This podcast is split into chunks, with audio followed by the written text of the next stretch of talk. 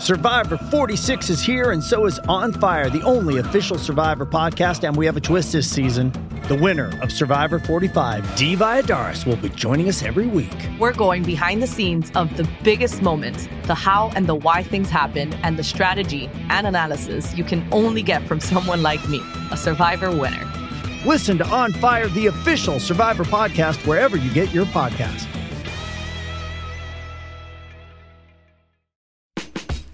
I'm Sarah Burke, and this is the Women in Media podcast.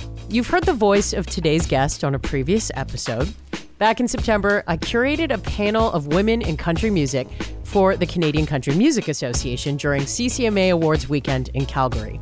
And while she was an amazing panelist, we needed at least an hour to cover just her, if not more. I don't discriminate. Music is... It's a language for me, um, a second language, and sometimes my first language. And so as long as I'm discovering new sounds and new artists, to me, that's what it's about. But recognizing in that moment that I'm going from a hip hop station, which was uh, giving voice to a lot of, you know, communities that otherwise wouldn't have had one, and then switching to country. The episode you're about to hear was recorded before we had actually met in Calgary. She's currently the music director for N C I F M and Now Country in Winnipeg, where she also hosts a daily radio show. And she's the host of the M J Show podcast, where she's interviewing country musicians. Please welcome Morgan James, or as her pals call her, M J, to the Women in Media podcast. Why, hello, Miss Sarah. This is such an awesome treat. I, I love this podcast. So to be able to sit here and chat with you, is, this is amazing. So thank you for having me. We've known each other for a couple years via email, but this yep. is actually our first time face-to-face. It's really nice to meet you Likewise. Over the internet. Likewise. So how long you been in radio? I have been in radio for ten, yeah, ten years now, which is insane to say. What kind of got you itching to get into radio? There's always a spark. Um, for me, there wasn't uh, a spark, or I had no intention, actually, of getting into radio. Um, You're telling me this is an accident? Come on. I. It was a happy... accident. Absolutely. Absolutely it was, because I I had just broken up with someone who owned a, a business. And through that business, I had met um, this wonderful woman. Her name is Linda, Linda Russell. And she was a sales rep at one of the stations here in Winnipeg. And so she came in and, and sold us some advertising. And we kind of hit it off, uh, Linda and I. So then when my partner at the time and I broke up, I had let her know that I had left the business, and that was that. And so we kind of stayed in touch. And then she said, you know, where are you now? And I was like, oh, I went back into retail. And she says, no, no, no, no, no. You need to, no. And I remember working at the clothing store I was at and hearing this brand new station. Everyone was freaking out about it. And this pop station. And and I remember going, oh, this is pretty cool, like listening to it. And then the next day I had this conversation with Linda and told her where it was. And she says, no, I'm going to call you back. And she called the sales manager at that station and said, I have this girl. She's amazing. She'd be great at sales. Can you do an interview? And the sales manager said, oh, you know, I think we've finished hiring, but sure, have her come in. And so I came in, um, did an interview. About an hour later, I was sitting at McDonald's and I had the sales job. I had the sales job in radio. Whoa. Yeah. So it just, like I said, it, I, it wasn't something that I even ever would have considered for myself. I wanted a career in music somehow, but radio was just never, ever it until that moment. So funny, eh? Yeah. And I, I find that like after a breakup, you kind of enter a new chapter, and it's really good for the soul to have an open heart and just like go with the flow. Yeah. And obviously you did. So where did the sales become?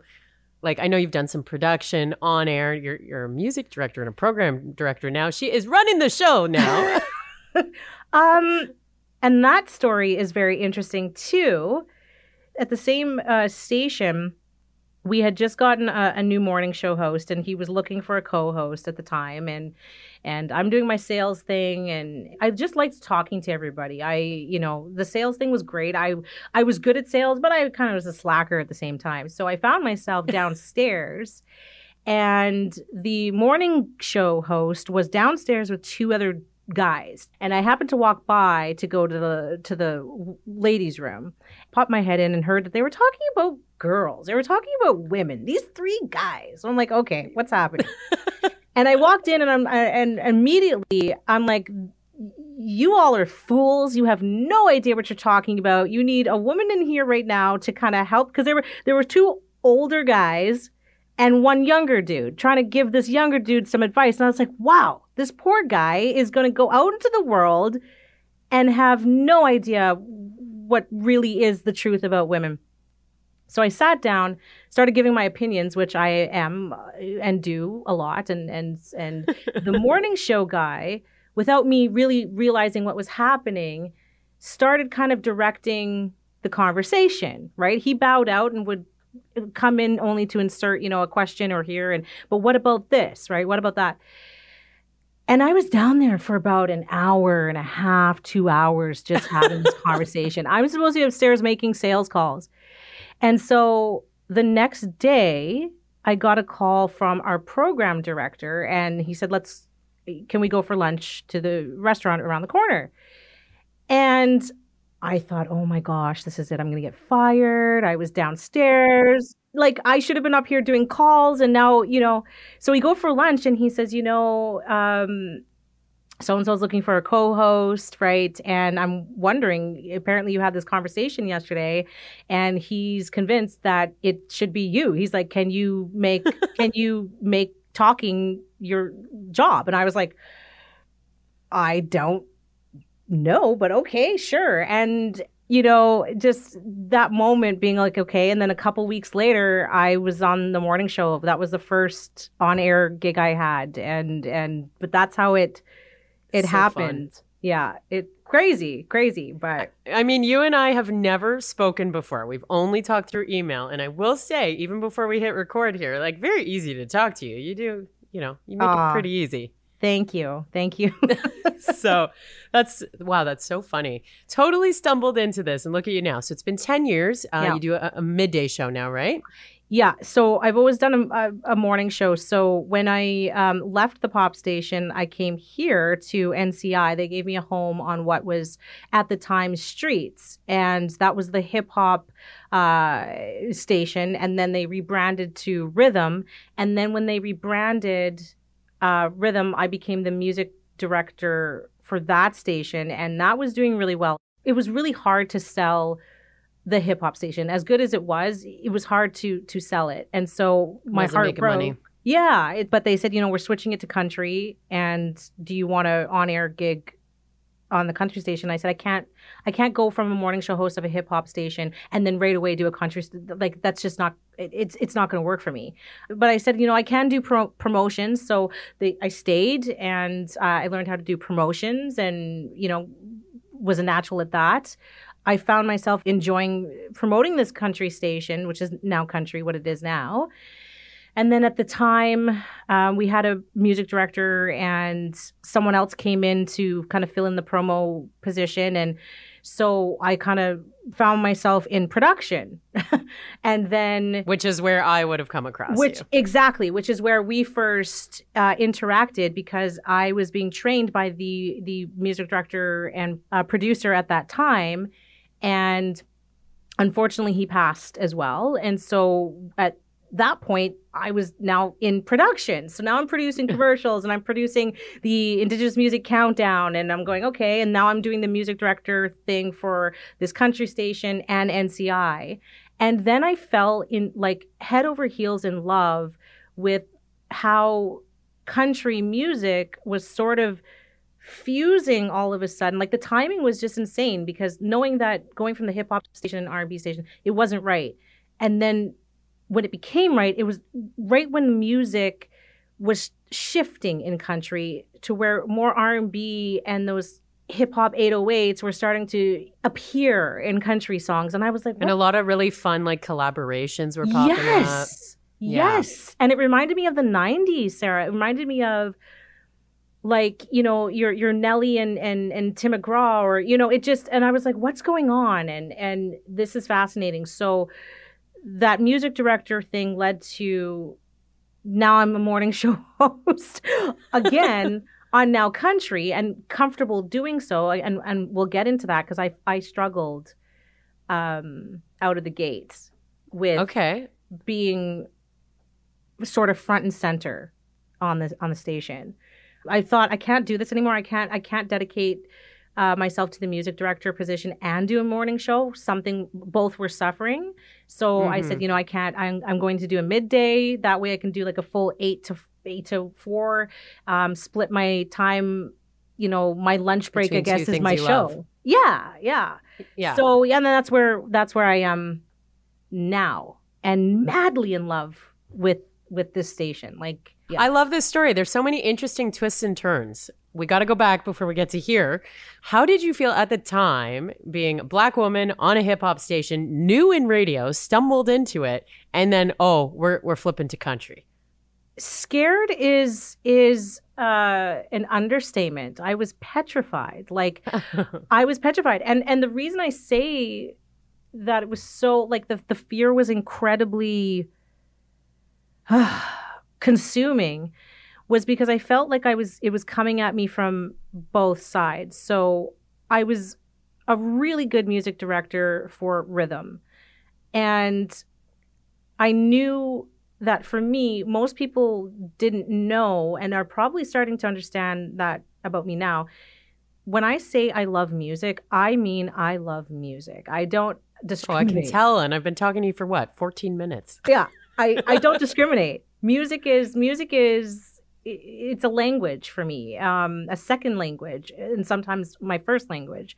And so, as long as I'm discovering new sounds and new artists, to me, that's what it's about. But recognizing in that moment that I'm going from a hip hop station, which was uh, giving voice to a lot of, you know, um, you know, communities that otherwise wouldn't have had one, and then switching to country, predominantly the, popular, tons of white people. Yeah, so it it it, it was like a total polarizing thing. So yeah, petrified, because I was not only going to get, I mean, I had people telling me I was a sellout um, from this side, and then I had people, my own at the time co-workers, giving me these looks and asking me these questions when I was given the opportunity to be a music director. They looked at me. One one coworker even asked me point blank, so do people like assume that you just like hip hop? And and I, I was like, kind of like what you're doing right now? Like, where is this coming from, you know? Yeah. And um, and so it was, I, I, I really had a hard time. I struggled for the longest time, even before I went on air. So even being behind the scenes as a music director, I I always had that sense where, okay, girl, you gotta you gotta you gotta it's time to prove yourself, right? It's time yeah. to prove yourself. And um and at that point I was still very much caring about what other people thought of me. You know, I I, yeah. I, I still very much was in that state of mind. But yeah, like, it was hard. I think a lot of what happens in, in media is, like, you become whatever brand you're working for, and you kind of forget to separate the two sometimes, right? That certainly yeah. has happened to me. And that's yeah. why, like, a switch in what you're supposed to be attached to is almost like, oh, you're asking me to switch, like, what I'm about, right? Yes. Some, yes. So sometimes it can be really difficult to adapt in, in those situations. It, it definitely took me a while. I was almost, like, pigeonholed as a rock gal, because yeah. all I had done was rock radio. You know, I've talked about this on my podcast so many times, but when um, my boss at the time asked me, hey, like, do you think you could do some country?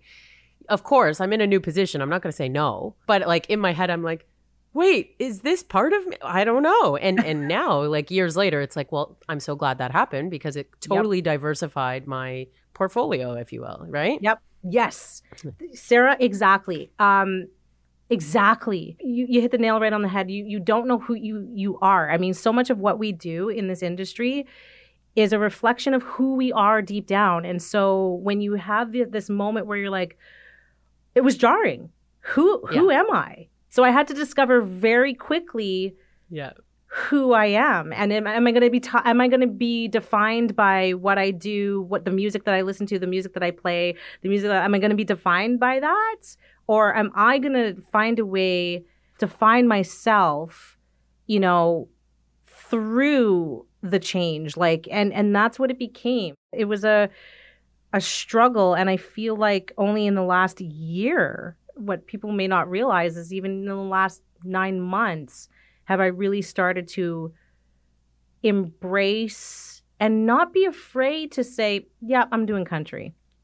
And yeah. for those of you who don't think that I belong here from either side, um, from any community, guess what? I don't care. I don't care. I don't Hell care. Oh, yeah. And right? Cheers to that. You know, you talked about opposition from both sides. Right. Right. And at first it was like, well, do you get tired of, of people assuming that you only like hip hop? On the country side, did you meet any opposition uh, from like people who had been in country for a long time? Oh yeah, yeah. One, what uh, last week or a couple weeks back, even. Um, oh my gosh! It's it, it still, and I'll tell you. And and here's the thing, and I want to say this before I tell you and share this story. I've always been the type of person. I grew up in a predominantly white area. I mean, there was like a handful of, of Black people uh, in my school. Um, so I grew up always being and feeling different and knowing I had to, like, figuring out a way to fit in. The way I had learned to kind of fit in was to, okay, and, and this isn't even just about, you know, race or anything like that. It, it it's who I am at my core. I live sort of somewhere in, in between. I'm always balancing. Be, I can I can see two sides of any story, and and it drives some people nuts that I live on the fence, but that I'm just more comfortable there. I'd rather not be so dead set over here or so dead set over here. I I like seeing both angles or many different angles. It probably comes from compassion.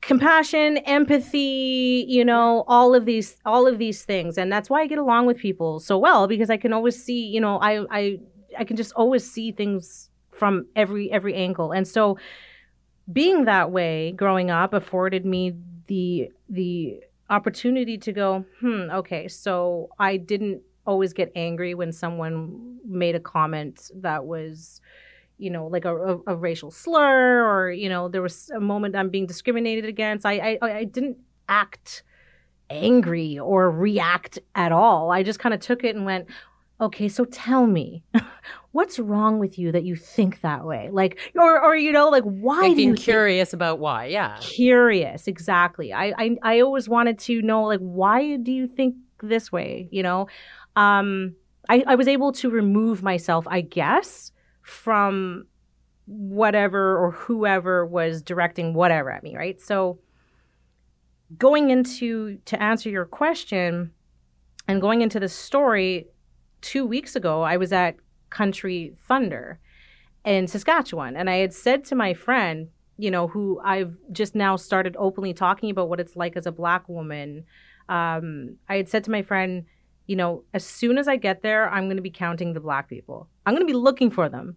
Right? Like, I'm probably going to be the only Black person there, and I'm going to be counting them, right? And there was a fear. There was a genuine fear, not not of not of being attacked or someone saying something, but just being alone. No one wants to feel that way, right? Of course. Yeah. No one wants to feel that way. So when we we rolled up, of course, I, as soon as we were get, we hadn't even gotten through the gates yet, I see two Black dudes walking through. I said, bingo. All right. Two other Black dudes are here. We're ready to go. Let's do this. Right. And suddenly I felt good. Like, the more that I saw, I, the more I stopped, again, internalizing it and going, oh, my gosh, like, it's changing. It's changing. Yes. And of course, don't forget, I'm there to see Morgan freaking Wallen. So, right? Like, there's that. I'm thinking in my head, oh, Lord Jesus, I cannot post that I'm at a Morgan Wallen concert, right? Like, I'm freaking out the whole experience. I'm like, I'm just going to post and talk about Hardy. Even though I love Morgan Wallen's music, I can't dare say that because someone's going to attack me. Like, these are all oh, things that nobody, I don't think, or nobody but me is going to think. I had a minor panic attack. My friend calmed me down. The next day, we get into the V I P section, and I'm there to interview uh, Mackenzie Porter and Sean Austin. And I'm feeling good because, you know, you, you're in the V I P tent at this huge festival, and I'm feeling great. And a gentleman comes up to my friend and I. My my friend came with me to kind of film the interviews and whatever. And he comes up to us and he he sticks out his hand and he goes, "Oh, I don't think I've, you know, met you before. I'm so-and-so, and who are you?" And he's talking to my friend, who's white. Uh. Assumed that, you know, what, like, what station are you from? He says, and who are you here with or whatever. And my and I'm standing there like, he's not even barely acknowledged that, that I'm there. there. And my friend goes, you know, "I'm Lori, and I'm here with her. And I'm her plus one, by I'm the way." Her, exactly. And and he kind of, you know, he I to avoid the uncomfortableness that he was gonna feel, I inst. instantly stuck out my head and I said, "Yeah, I'm M J. I'm from, you know, now Country in Winnipeg." And, "Oh, okay, you know, whatever, you know." And then the question becomes, and then the question is, have you always been doing this format? Valid question, I guess. Right? You know, valid question. No, I started in pop, actually, right? Because you yeah. don't want to go, you know, I didn't want to go, no, yeah, I did hip hop before this. You didn't want to give him that, yeah. I didn't. Right. But then, you know, my friend said you weren't angry, you just kind of whatever. And I said, because there's no reason to get angry. This is what needs to change. The assumption is what needs to change. This was a moment to change that. And, and to help him learn. Yes. And this gentleman, there's and he was great about it. Like, he didn't even act mortified, or maybe he hid it well, but he didn't seem mortified, because I think that the assumption, that's a fair assumption. And that's what I mean by sometimes we can be so quick to get so angry and call people this, you're a racist and you're this and ah, like, it's like, whoa, is it not a fair assumption though? I'm the only black person in the room. There's me and then there's a white girl. Who are you going to assume is on, is there f- to represent a country station? I get it. It's that. Not going to be me. Mm-hmm. Sorry. Right. And, and the flip side of that is, you know, if we were at a hip-hop festival and same two girls, me and my friend, the assumption would be that it's me there, right? Represent. Yeah. So I was not angry at all. And yeah. and he didn't mean anything by it. He just was like, hey, white girl, country, go, right? It's like, fair enough. Right? Yeah. And you know what? I... The f- the fact that he started a conversation, right? Even though it yeah. was obviously at a point where he could have started the conversation with both of you is the the part that bothers me about this, right? Yes. But, yes. but the fact that he was just introducing himself to people, like, we need more yes. of that in general anyway, instead of like Agreed. radio station standoffs, like. Oh, and that's that's right? the part, Sarah. That's the part that I was like, he came up and was so genuinely excited to meet someone new he hadn't met before, you know? Yeah. And so, like, oops, yeah. right? You stuck your hand out to the wrong person. Oopsie yeah. daisies, right? So, yeah. but but those those are the things that a lot of people don't wouldn't realize that, you know, that's just unique to your experience. That's very unique, you know, and, and as this is, you know, a, a Women in Media podcast, I mean, I've got it, you know, when we talk about intersectionality, like, I, I've got it twofold, you know, yeah. um, there's a certain understanding, you know, between women, which is why I'm so grateful to be with you today, um, because you can understand how I felt in that moment with this gentleman at Country Thunder, because it's the same way I feel when I'm in a room with all dudes. And it doesn't matter, you know, they could be people I've worked with my whole life. Mm-hmm. Um, and and some people don't even realize their own, you know, what's the word? Um, chauvinistic. Like, yeah. Narcissistic qualities. Yes. Here's what's also interesting to me. You're doing the interviews. You're programming music. you're doing a show. Yeah. Why, why would someone not assume you're in charge? Sorry. Right? You um, can do it all. Because that, that, that's just the way... I mean, this industry, I love and hate it. I, I, I love and hate this industry. I love it more than I I, I, I hate it. Some days, some days, um, some days I despise it. Yeah. But what I love is that it's given me the opportunity to really, really grow and pay attention to it. It when you think about media, it is a it is. It is one hundred percent, for better or worse, a representation of the way the world is. Because we're either, you know, shoving what's happening in the world down people's faces, or we're creating what's happening in the world and then shoving it down people's faces. That's what, you know. And, and it's a mirror, for sure.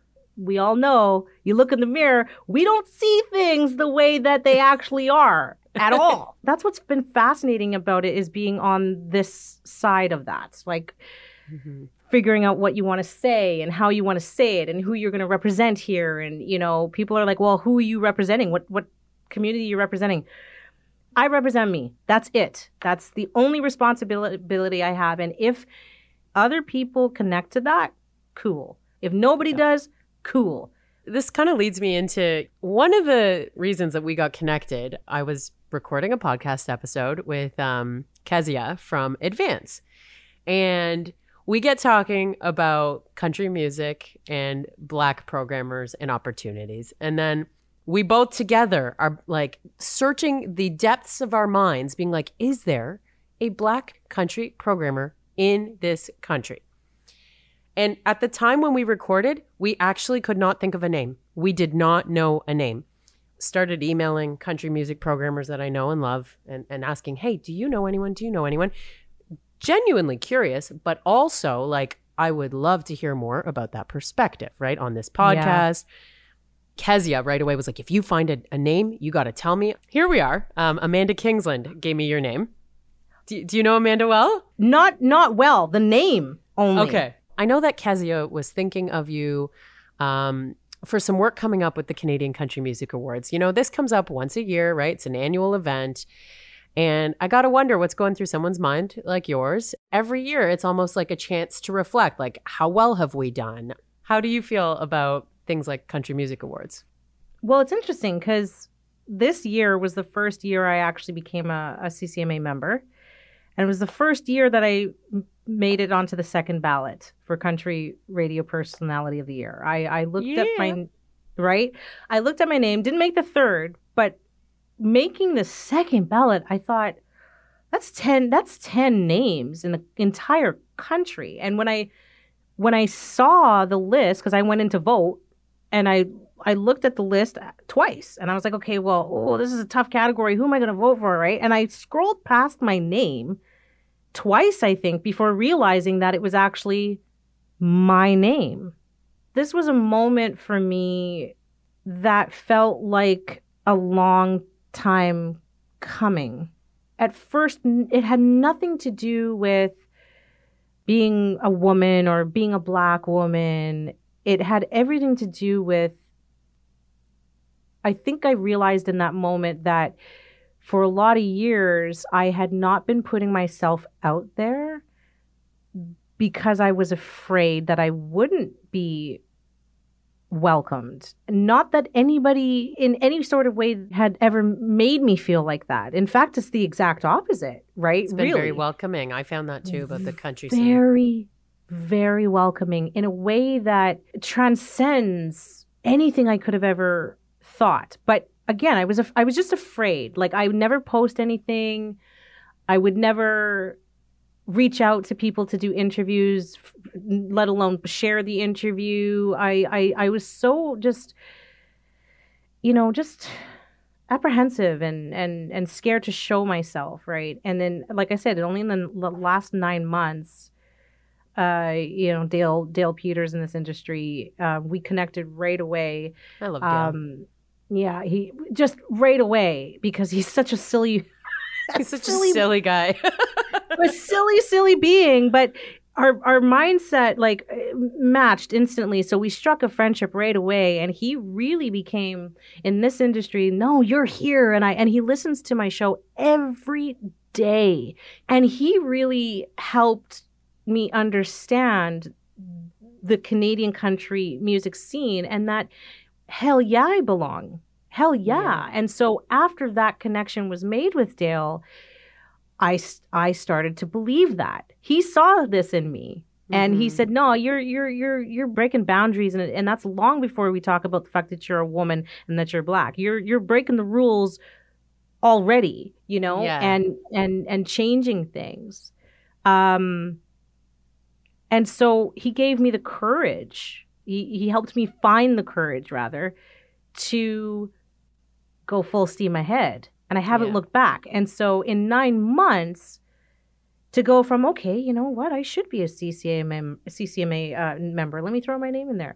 Uh, you know, cool, right? Or just even to be a part of the voting process. That's what it was for me. And it's like, yeah, I, I want to vote, right? Yeah, yeah. Um, this would not be happening if I didn't allow myself and embrace my power. Really, yeah. That's what it comes down to, right? We keep ourselves so small. But I would not have been able to get to this place, I, I can tell you, without the Canadian country music industry. Love that. And the music. Oh. You're leading me into my next question here. I can tell just from talking to you how great it must be to be interviewed by you. Tell me about a great interview moment with an artist.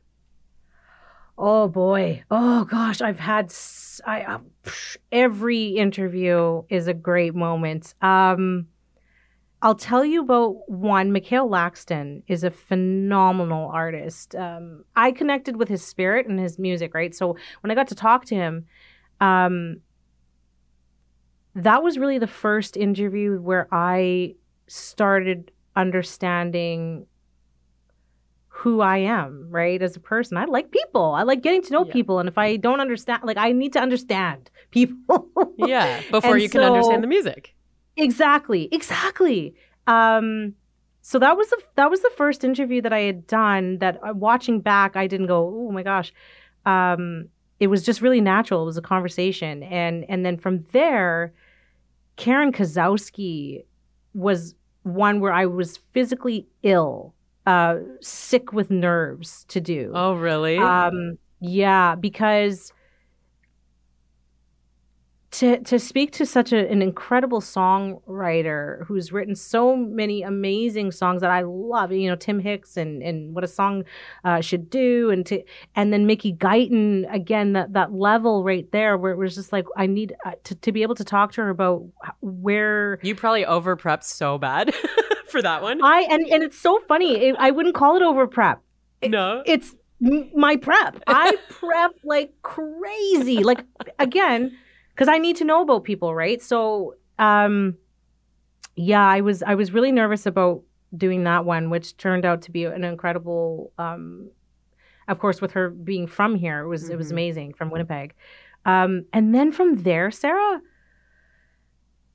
I was starting to build that confidence, and I reached out to Brienne at Big Loud, and I was like, I need to interview Ernest.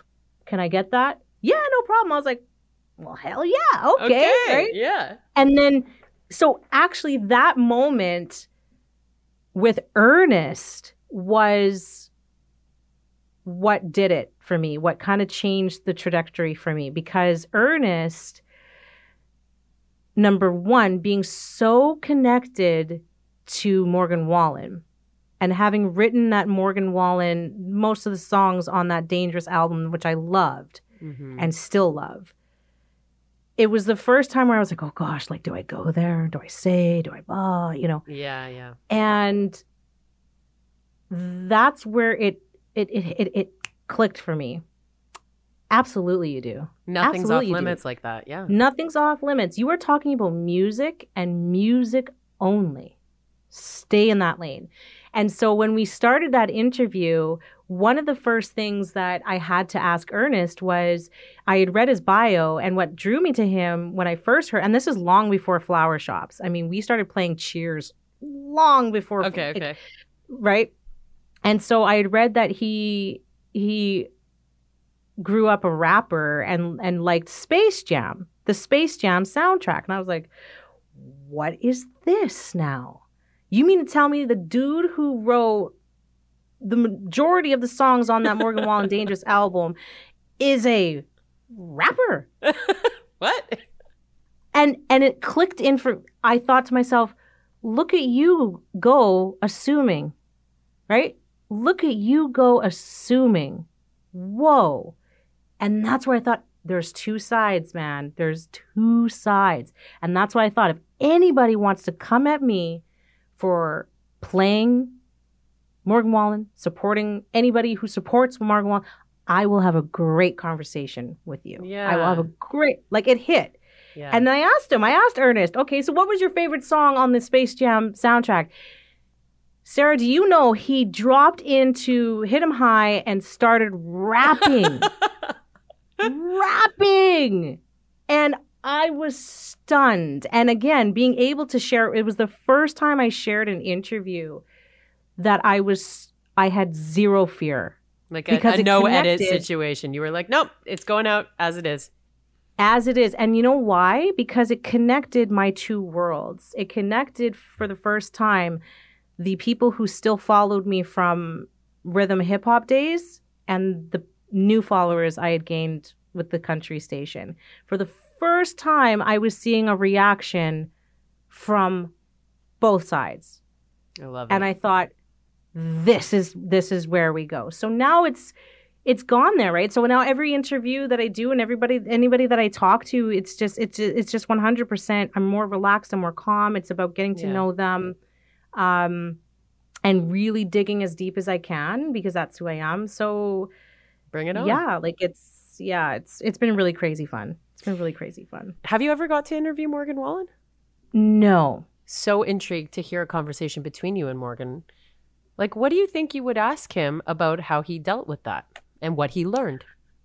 I wouldn't ask him at all. You never would? No. Nope. Nope. And here's why. That situation, uh, and I'll take it back, okay? Because again, I'll take it back to the day that I got a text from our morning show host. Morgan Wallen got into trouble. He said the N-word. Oh my gosh, radio stations are pulling all his music. Whoa, what are we going to do? Are we going to play him? Oh my God.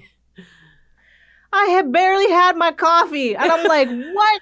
And I love I that record. With- Why'd you do that? Um, Oh, I, I was like, I got to deal with this. I got to deal with this now. Like, that was my first thought. I was like, I haven't even had my Tims, and I got to deal with this.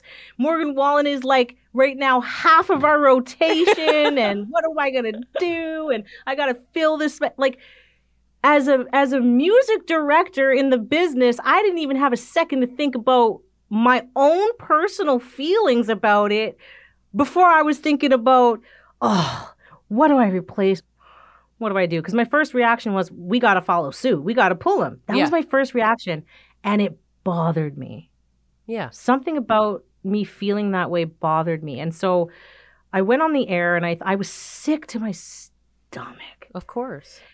Because I love that album. And Re- the, and I love and adore Morgan Wallen. And the reason why I do is because he is so flawed. I gravitate towards people who are messy and who aren't afraid to say, oopsie, you know, I'm kind of a disaster. My friends are disasters. Sorry, I love you all. Yeah. But you're disasters. And I connect better with people who are messy than people who are seemingly perfect. Actually, those people scare the ish out of me. They, they, they. I feel like something, something is hiding in a closet somewhere that we're gonna find out on Dateline was there the whole time. Like when I meet people who are perfect. So Morgan Wallen was that artist for me, where he was just a twenty-something-year-old. Let's face it, no offense to guys, but he's a twenty-seven-year-old dude. At the, you know, like, yeah, and he's a country star, and he's you know. And so when I went on the air, I knew I had to talk about it. Yeah, it was like, do I talk about it? Do I not talk about it? I knew I had to um, because people are going to be looking to, number one, we're an Indigenous-owned station. So conversations about race and systemic racism and whatever is very much f- present. Um, so I couldn't ignore it. I wanted to. Um, but when I got on air, I thought, okay, what am I going to say? And so I said, I'm a fan of Morgan Wallen. I heard what happened. Listen, we all know that that word has a history of hate. We all know that even though rappers use it, mm-hmm. come on, like, what are you doing, right? Morgan Wallen, you're kind of an idiot. You know, what are you doing? Yeah. Like, get inside your house if you're going to say stupid shit like that. Yeah. Like, what are you doing? Yeah. Um.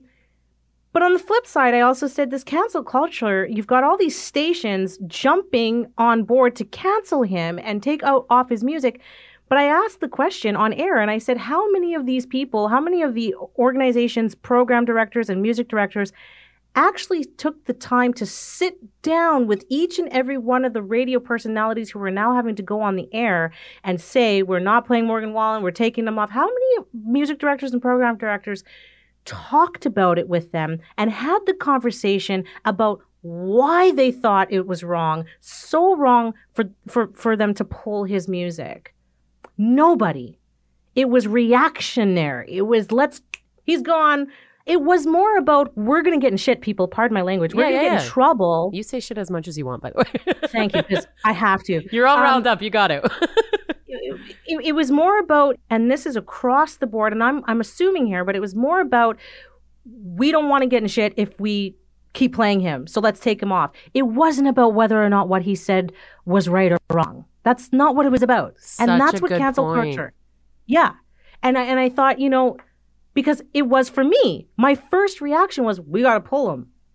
Before even going, whoa, do you agree that he should be pulled? Because to be honest with you, and I've said this to people, and I've had this conversation with people who have said to me, you listen to Morgan Wallen? Yep, I do. And I vote, and they go, ooh. Yeah. And they go, ooh, that's, oh, he's a racist. I was like, listen, okay, first of all, do you know what it's like to walk down the street and have someone, or walk in, in the bay and have someone say to you and your mother, go back to Africa where you're from? No, you don't. Do you know what it's like to have your father and brother accosted and and, and called the N-word just riding their bikes because and n- paying them? No, you don't. So when you t- when you when you've actually lived it, um, and then you you take into consideration what's what the actual scenario was. Um, with them, I'm not going to throw the word racist out so quickly until I, I'm just not going to do it. I'm the just comment not do it. Was racist. Is he racist? Is the question you're asking? And that's the question I'm asking, right? That's the question I'm asking. And for me, I live my life, Sarah, with with two things. Really, one, intent, intent. We are all going to get hurt. Someone's going to hurt us. I'm going to hurt somebody. My question is always, in those moments when I'm hurting someone or someone's hurt me, did you intend to? Did was it your intent to make me feel smaller than you? Was it your intent to make me feel badly?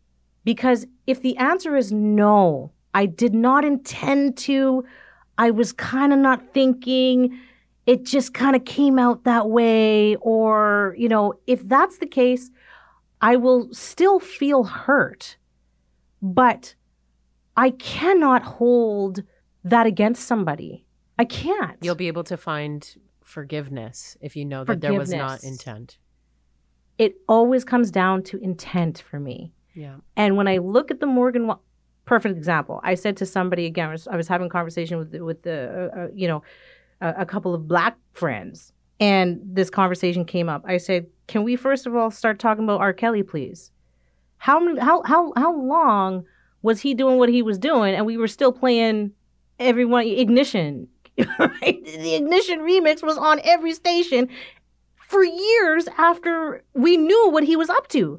I don't know. Sounds to me like he intended to hurt people. So again, can each side for one second, for one second, look at each other and go, ooh, okay, mm-hmm. right? I, I just feel like we can find some common ground somewhere. And so yeah.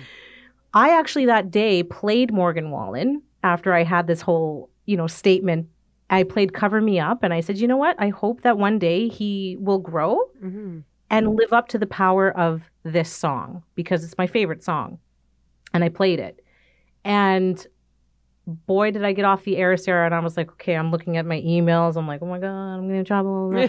Not a, not a, not a peep. No one's complaining um, about something like that. You're being real.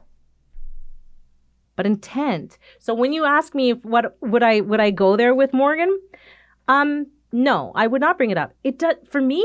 It doesn't need to be brought up. For me, he knows what he knows. Yeah. And people are like, oh, he didn't pay for nothing. He he's walking around. He's still making it. The dude paid. Yeah. The dude paid. He was he was embarrassed. More than that, ashamed. You could you could see the man. He had to have conversations. And you know what it was for me, Sarah? He had this conversation with an A B C, whoever it was, interview, black man. And he asked Morgan, you know, is that a word you use? And Morgan said, only with certain buddies. And I know that's not, you know, some people will be like, oh, my God, she's laughing at that. For me, it was like this this dude, he just was so honest. He was like, yeah, with certain buddies. And come on. If we're really being honest with ourselves, how many things have every, each and every one of us said in the comfort and the privacy of our own homes or just with not friends got that caught? We... Yeah, yeah. Exactly. How many people are saying those things anyway, but just when they don't think anyone's listening? And when he said it, he when he openly said, yeah, just with certain people. Like the oh dude also God. just needs time to grow up. That's a part of this yeah, whole yeah, thing. Well, and I, he can't not be himself. He can't not be himself. And I thought that, you know, because everyone's like, oh, see, see? Ooh. I'm like, Morgan Wallen don't scare me. I feel like I could talk to you for hours, honestly. But likewise. You know what? We might just have to be friends. It's fine. But after all that you said and your full circle here with radio, I got to wonder too a bit about rhythm stations. There's nothing in Canada right now that stands out. And we just in Toronto, I'm sure you heard, you know, over the last year, lost Flow ninety-three, which was one of those last standing. How how do yeah. you feel about that? Could you ever see yourself trying to build something back up? Because I know you love that music too. Um, yes.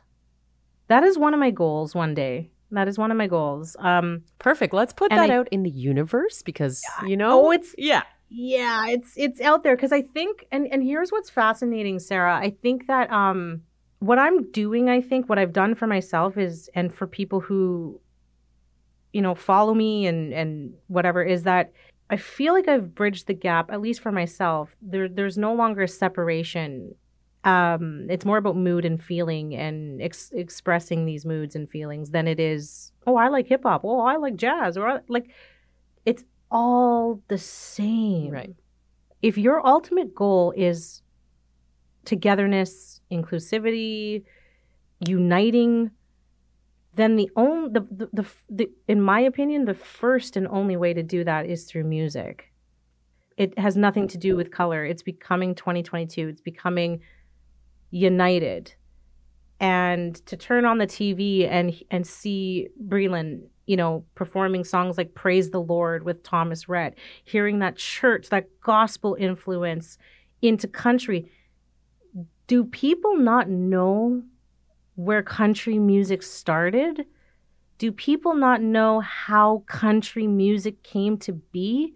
And that's not to say, because people are like, oh, black people started it. Okay. Okay.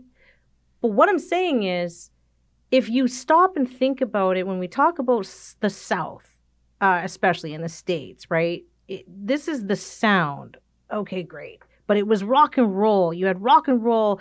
You had, you know, um, soul. You had, I mean, you go down to Nashville and it's like a mosh pit of, of sounds, right? Like, so it, it just boggles my mind that people are surprised that it's going this way. And then not even that far back. You don't even have to go that far back, Sarah.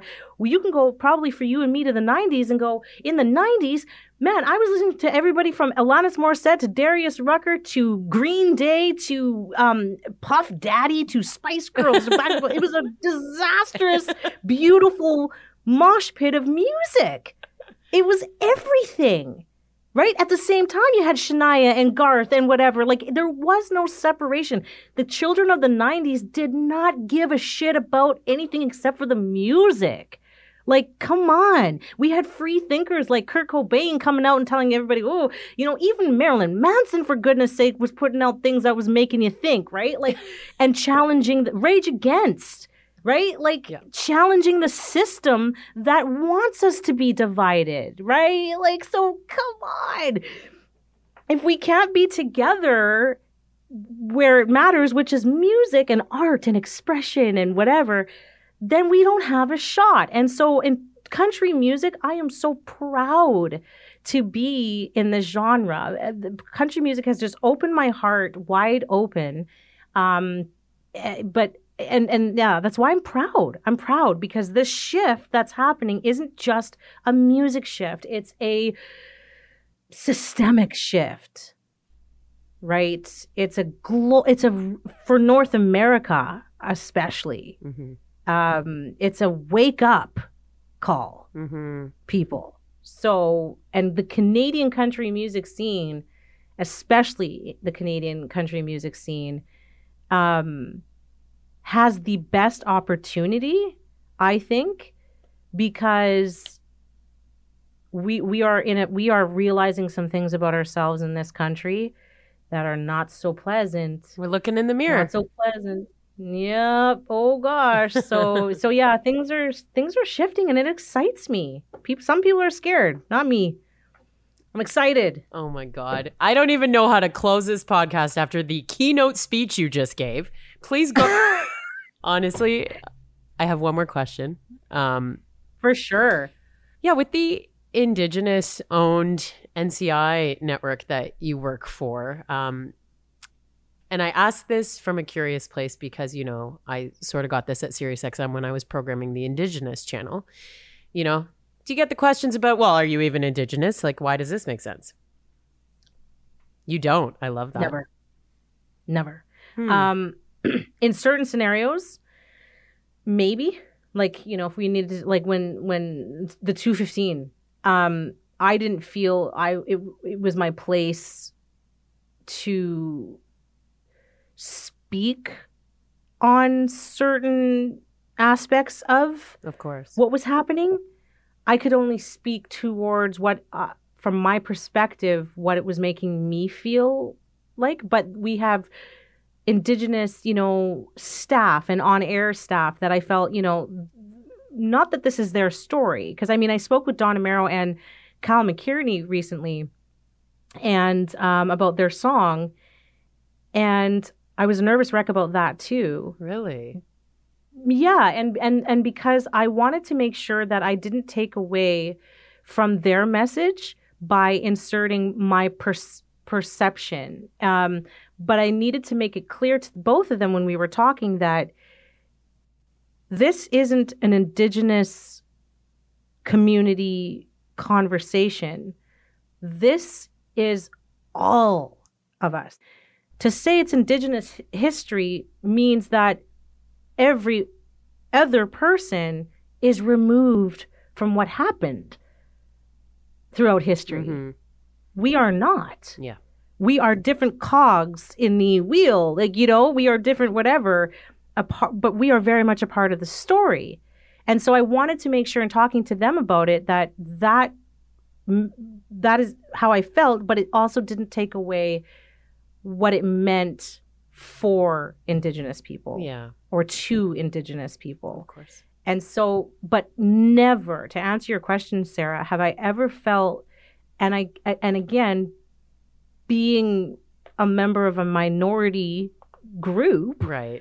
There's a level of understanding there. Yeah. There's a level of understanding. And, and again, this is my home. I found a home at N C I where I've been able to flourish as, as exactly who I am, that I would not have had anywhere else. Right. In this market, and safe to say, throughout Canada. Mm, yeah. N C I has given me a home. This is my family. Yeah. And so, no, I've never dealt with that. I've, I, I've never heard it. I've never heard it. I've never, I've never heard it outwardly, but I certainly don't, I don't feel that that's the, Dave, David McLeod has, has, you know, um, supported me and ch- really been a champion, uh, you know, uh, for me, uh, even though we've disagreed on many things. It's a healthy relationship. Uh, Exactly. But there is a mutual respect there because of that. Mm-hmm. You know, so yeah, I no, I've never I've never felt that. And I'm grateful for that. Mm-hmm. Grateful. It's a good question. Before we wrap, um, I would like to know who you would want to nominate to come on the podcast. Um, I asked you to think about some women that you admire in the industry, and uh, a lot of names you actually mentioned uh, already. You know, some of those women have not been on here yet. Who you got? I have to say, Linda Russell. I mean, oh gosh, she started in the eighties and as a salesperson. And in the eighties in radio, where like men were still, hey there, toots, yeah. and openly smacking your booties, right? Like, how do you even navigate that, right? This, and she's a tiny, tiny, you know, cute little, you know, blonde woman. And, and how do you... Tough as nails. Tough as nails. Okay. I nominate her. She's she's by far the first person that came to my mind. Is she sales she, still? Um, I believe so. She's kind of bounced around lately. She's retired. She's she's she's in Costa Rica doing her thing. But she's she I, I, I you'll figure it out better than I can. But my memory, if memory serves me, she she understood this business, and she was also like a personality as well back in the day. But she really, when she understands this business, and she taught me, even though I didn't listen at the time, um, what it meant to be a woman in this uh, industry. And I'm smiling. Yeah, I was like, what's going on in that head of yours right now? Well, because it's interesting, and I say this, and I don't know if I should, but um, because, I mean, it's funny because women talk about being treated a certain way by males, you know, especially that, like I said, the toots and the hey doll, and especially if you're good looking. Mm-hmm. Oh, my gosh. The assumption is, the, like, oh, my gosh. Um, but pros and cons to everything. And when you work in an industry where you know men are men, um, you can either fight it all the time, or you can find a balance and make it work for you. Mm-hmm. And Linda taught me that. Embrace the feminine things. Right? And and and if you can't embrace that part, I mean, it's different than being, like I said, slapped on the on the, on the ass. There's a and, line. You know, yeah, there's a line, you know, people asking me with, oh, oh, so you and your co-host, you guys must be sleeping together. No, dude, like, no. All this story I'm, in the book, no. No. Yeah, so, but yeah, like, yeah, Linda Russell's one for sure. Uh, Krista Morand is another woman that I worked with uh, in the pop station, and she's, she's um, a really fascinating uh, woman in media. Um, I met her at, like I said, ten years ago at the pop station. She was midday. She had just come back from Ottawa because she had just gotten her master's in something or other. I That's can't okay. remember. She'll, she'll, she'll forgive me, um, for not remembering that. But she had also done rock, and she had, um, she loves doing interviews. She's a voice actor now as well. And, but musically, oh my goodness, she does rock, eat, repeat, repeat. on Instagram. So she uh, does like a blog, fascinating writer. She writes for our papers here and, and things like that. Oh my God, I want to check her out, yeah. Yeah, Rocky Repeat. So she, I mean, this this girl, when you talk about obscure, like punk, all that stuff, um, her wedding invitation was a poster, for goodness sake, a freaking punk rock poster. She's one of my favorite people. Okay. And she just, yeah, she's inspiring. I feel like we definitely need to find a way to hang out in person when uh, when we find ourselves in the same province or whatever. Thank you so Absolutely. much. I know you have a huge weekend ahead with programming, so thanks for making the time. Sarah, I want to thank you very much uh, for giving me the opportunity to be on this side of the conversation. Loved it. Because um, I'm pretty sure I talk too much in most of my interviews anyways about myself. Hey, that's what every P D has ever said to me. This happens. You were also the kid that talked in class? Yep. Yeah. That's why I do what I do. So, but no, thank you. I appreciate you so much, Sarah. You really, you are, you are an inspiration as well. So thank you. I've got all of M J's info in the episode notes if you want to check out the M J Show podcast or any of her work. And I can't wait to see what she does next. Up next here on the Women in Media podcast, I'm excited to interview Christine Simpson of Sportsnet.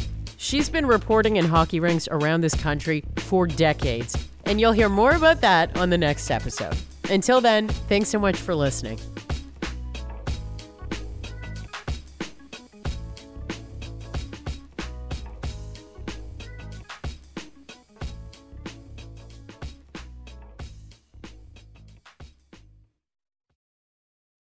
Hi, I'm Emily Roger, and I host a leadership show called The Boiling Point with my co-host, Dave Vale. Together, we sit down with trailblazing entrepreneurs, thought leaders, and movement makers who are driving meaningful change in our world. The show is all about exploring the lives and perspectives of leaders who are making a difference. Join us for insightful conversations that challenge the status quo, spark new ideas, and inspire you to take action. Find us on Apple, Spotify, YouTube, or at boiling point podcast dot com. This podcast is distributed by the Women in Media Podcast Network. Find out more at women in media dot network.